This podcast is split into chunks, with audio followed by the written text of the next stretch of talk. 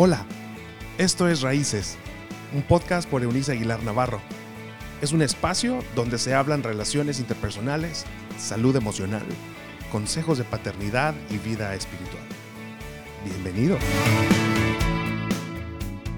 Qué placer volver a saludarles en este que es ya nuestro viernes 28 de mayo. Eh, la próxima semana ya tendremos un viernes con otro nombre de mes. El tiempo es así, ah, inexorable. Sin embargo, me encanta porque Dios siempre se queda con nosotros. Y en esto, esta semana hemos estado en esta reflexión tan interesante de disculpe las molestias, vida en reconstrucción, hablando acerca de todos nosotros somos como un edificio en construcción, depende del material que usemos para ah, las bases, este, bueno, se podrá edificar tan alto como lo permita esa, la calidad de ese material. Ah, la gran mayoría de nosotros, y no todos, hemos sido construidos con material barato, es decir, nuestros padres nos amaron, hicieron lo mejor por nosotros en el mejor de los casos, pero aún ellos, en el mejor de los casos, siendo los mejores papás como lo consideramos, aún ellos cometieron errores. Y ni decir de los padres que cometieron más errores porque todos estamos hechos de paja de pronto. Así las cosas, aprendimos esta semana de este encuentro divino con el Cristo que tuvo un hombre llamado Leví o Mateo, un sinvergüenza, maltrecho, cobrador de impuestos de origen judío que servía al imperio romano extorsionando a sus compatriotas. La lacra, lo peor de la sociedad, lo hablábamos desde el lunes, una descripción dura de quién era un cobrador de impuestos. Ah, piense en lo peor de, la sociedad hoy y, y, y, mézclelo con lo peor de lo peor de la vida y usted tendrá un cobrador de impuestos del Imperio Romano hace 21 siglos. A ese dice el texto bíblico que viendo Jesús de camino, lo vio y luego hace un llamado absurdo de sígueme. Hoy vamos a considerar esto que he llamado la respuesta marca la diferencia. Y encontramos esto en el verso 28 de ese capítulo número 5 de San Lucas y dice a la letra, eh, Mateo se levantó dejó todo lo que tenía y lo siguió. Voy a volver a leerlo porque es de lo más interesante. Recuerde, Jesús lo mira, luego le dice, sígueme. Y mire cómo responde Mateo. Mateo se levantó, dejó todo lo que tenía y lo siguió.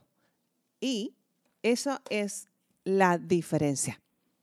¿Cuántas veces Dios nos ha llamado, nos ha dado oportunidades, ha susurrado a nuestro oído, nos ha, nos ha mirado, como dice el hombre antiguo, ha extendido sus cuerdas de amor para seducirnos y nosotros no nos hemos dejado seducir? Cuando alguien te habla de Cristo, te pones nervioso, lo relacionas con religión, te asustas y dices de ese tema no hablemos. O la religión o esos temas son para viejas y niños, no es para mí, o a mí la religión no me ha hecho ningún favor, o no sé dónde está Dios cuando yo sufro, o mil y otras excusas. O yo soy demasiado malo, o yo no voy a poder cambiar nunca, o yo no quiero cambiar, a mí me gusta como soy, no importa lo que eso signifique. Todos tenemos una historia distinta que contar, todos tenemos una mesa como Mateo de cobradores de impuestos en nuestra versión. Lo que me llama la atención es la manera en que Mateo responde al llamado absurdo. Tal vez Mateo vio lo que necesitaba ver en ese llamado. Aceptación, amor incondicional, perdón total, esperanza tal vez. Sin embargo, lo cierto es que Mateo creyó lo increíble. Mateo siguió aunque no entendió. Dejó todo lo que tenía por seguir a Cristo. ¿Qué es lo que tenía? Tenía dinero mal habido. Tenía amigos convenencieros. Tenía miseria mental. Tenía un pasado vergonzoso. Tenía una familia disfuncional, me pregunto quién no. O tal vez carecía de una. Tenía una soledad hiriente. Tenía decepción y dolor. Tenía hastío. Tenía muchísima vergüenza. Además de una mesa con dinero mal habido de su, resultado de su inmoralidad. ¿Qué es lo que tú tienes? ¿Qué contiene tu mesa? ¿Religión? ¿Cómo yo voy a cambiar de religión? Esa ha sido la religión de toda mi, vida, así es mi abuelita y mi mamá y entonces mi historia. ¿Y de qué te ha servido? Si tú eres muy religioso y que bueno, me alegro, me encanta eso, pero tu vida es miserable, ¿de qué te ha servido?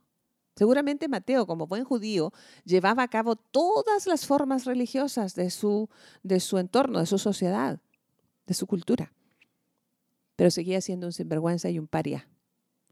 Si usted, pese a que hace todas las formas, usted ha bautizado a sus niños, usted mismo se ha, sido bautizado, usted tiene compadres, usted, ah, no sé, lleva, ha llevado a cabo todos los sacramentos, pero aún así es mentiroso, aún así es chismosa, Aún así es sarcástico, aún golpea, aún grita, aún insulta, aún juzga.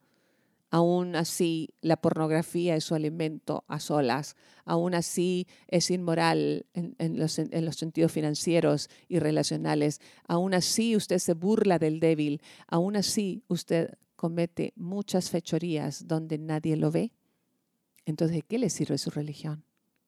Entonces, no se trata de religión. ¿Qué es lo que tienes que dejar? Mateo lo dejó todo y lo siguió. La respuesta hace la diferencia. La manera en que tú respondes, deja de excusarte. Deja de excusarte. Te lo reitero, deja de excusarte. Responde al llamado del Cristo. Sígueme. Conóceme. Ven y abre tu mundo interior y permíteme entrar. Yo voy a cenar contigo, dice una porción de San Juan, el apóstol, en su libro de revelación. Cristo llama a la puerta y el que le abre, dice al que me abre, entraré con él, a él, cenaré con él y él conmigo. Qué encuentro de romance tan impresionante de parte del Cristo con nosotros. Mire, si usted no tiene hoy día un sentido de entrega porque cree que es demasiado bueno, usted necesita más que nadie al Cristo. Usted no es mejor que Mateo. Usted no es mejor que el abogado sin vergüenza que extorsiona. Usted no es mejor que el médico que miente para ganar injustamente su salario. Usted no es mejor que lo peor de la sociedad hay una porción paulina en Filipenses capítulo 1, verso 6 de, de la traducción nueva, traducción viviente del texto bíblico, dice, y estoy seguro que Dios, quien comenzó la buena obra en ustedes, la continuará hasta que quede completamente terminada en el día en que Cristo Jesús vuelva. Lo que hoy, al responder tú a Cristo, hagas lo sigas, lo dejes todo para conocerlo y relacionarte con él, determina no solamente la calidad de tu vida aquí, determina tu eternidad, dónde la pasarás. Me encantaría que fuera cierto que si nos hacen unos rezos o unas misas o unos cantos o lo que sea que haga tu religión cuando alguien muere, fuera suficiente para que nosotros nos fuéramos al cielo, hágame la buena, así yo viviría como yo quiero, al, final alguien reza por mí o hace varios días de rezos después de que yo ya no estoy y yo me voy derechito al, al cielo. No funciona así, amigos queridos. Nos ha encantado inventar ese tipo de cosas para que nosotros vivamos independientes de Dios. No, no, no, no, señor, no, señora. Esto se trata de dejar lo que tenemos en la mesa, como Mateo, dejar lo que tenemos en el pasado dejar aquellos, aquellos lastres, aquello, aquello que ha manchado nuestra vida y nos ha llevado a manchar la vida de quienes amamos, dejarlo atrás para seguir al Cristo. Lo que Él comenzará hoy, lo terminará y lo perfeccionará hasta su regreso y nuestra eternidad estará asegurada. De las cosas en las que Dios nos permite elegir, la más relevante es ¿qué haremos con Cristo? Usted tiene la oportunidad de elegir. Ese es nuestro privilegio ah, de creación. La capacidad de elegir es uno de los regalos más impresionantes que Dios nos dio. Nos da a elegir entre el bien y el mal, nos da a elegir entre la mentira y la verdad, nos da a elegir entre la decencia y la indecencia, nos da a elegir entre lo sofisticado y lo vulgar, nos da a elegir entre el chisme o el silencio, nos da a elegir mil veces sobre lo correcto e incorrecto. Finalmente, todo lo bueno que acabo de decir es Cristo. ¿Usted qué elegirá? De lo que recibió Mateo, de lo que recibió. Fíjense, fue tan impactante lo que recibió que esa misma noche o esa misma tarde hizo una gran fiesta en su casa e invitó a todos sus compadres maleantes como él, prostitutas incluidas, y el Jesús habitó entre ellos, no haciendo sus fechorías, pero amándoles a pesar de ellas. Me encanta. No podemos disimular cuando nos enamoramos, cuando tenemos dinero y cuando Cristo ha llegado a nuestra vida. Hay que necesariamente celebrarlo. Así que mientras haces tu vida, mientras cometes errores y vives a distancia y en circunstancias no deseables del Cristo, Él ha llegado para quedarse contigo. Hoy te ha mirado. ¿Cómo responderás? Quisiera que repitieras conmigo esta plegaria que voy a hacer en forma particular. Si la haces, habrás aceptado que necesitabas la mirada del Cristo y estás siguiéndolo como lo hizo Mateo, a quien hoy llamamos Santo o San Mateo. Di conmigo estas palabras, Dios y Padre, en esta hora. Reconozco que he vivido a mi manera. Sin embargo, hoy me experimento observado por ti, no para juzgarme, sino para aceptarme. Dejo todo mi pasado, todo aquello que me avergüenza, todo aquello que me entristece, todo aquello que me detiene para avanzar. Lo dejo todo, mis heridas, todo, lo dejo todo para seguirte. Quiero conocer tu corazón. Por favor, escribe mi nombre en tu libro. Y yo reconozco, Padre Dios, que Cristo es el Señor y que tú le levantaste, lo resucitaste de entre los muertos. Gracias por no renunciar a mí, por permanecer a mi lado, por tu enorme fidelidad. Lo recibo en el nombre del Padre, del Hijo y del Espíritu Santo. Que así sea. Es mi oración, amigos, que usted haya hecho esta plegaria especial. ¿Sabe qué pasa? Su nombre es escrito en el libro de la vida del cielo. Y más allá de sus circunstancias o a pesar de ellas, usted delante de Dios ya no tiene pasado. Y podemos comenzar de nuevo como Mateo y ser reconocidos en algún momento como santos, como alguien que se apartó, porque es lo que significa el término santo, alguien apartado de lo cotidiano, de lo común, de lo vulgar, del pecado, de la maldad, para convertirse en una persona de bien para lo que siempre Dios nos pensó desde la eternidad. En buena hora.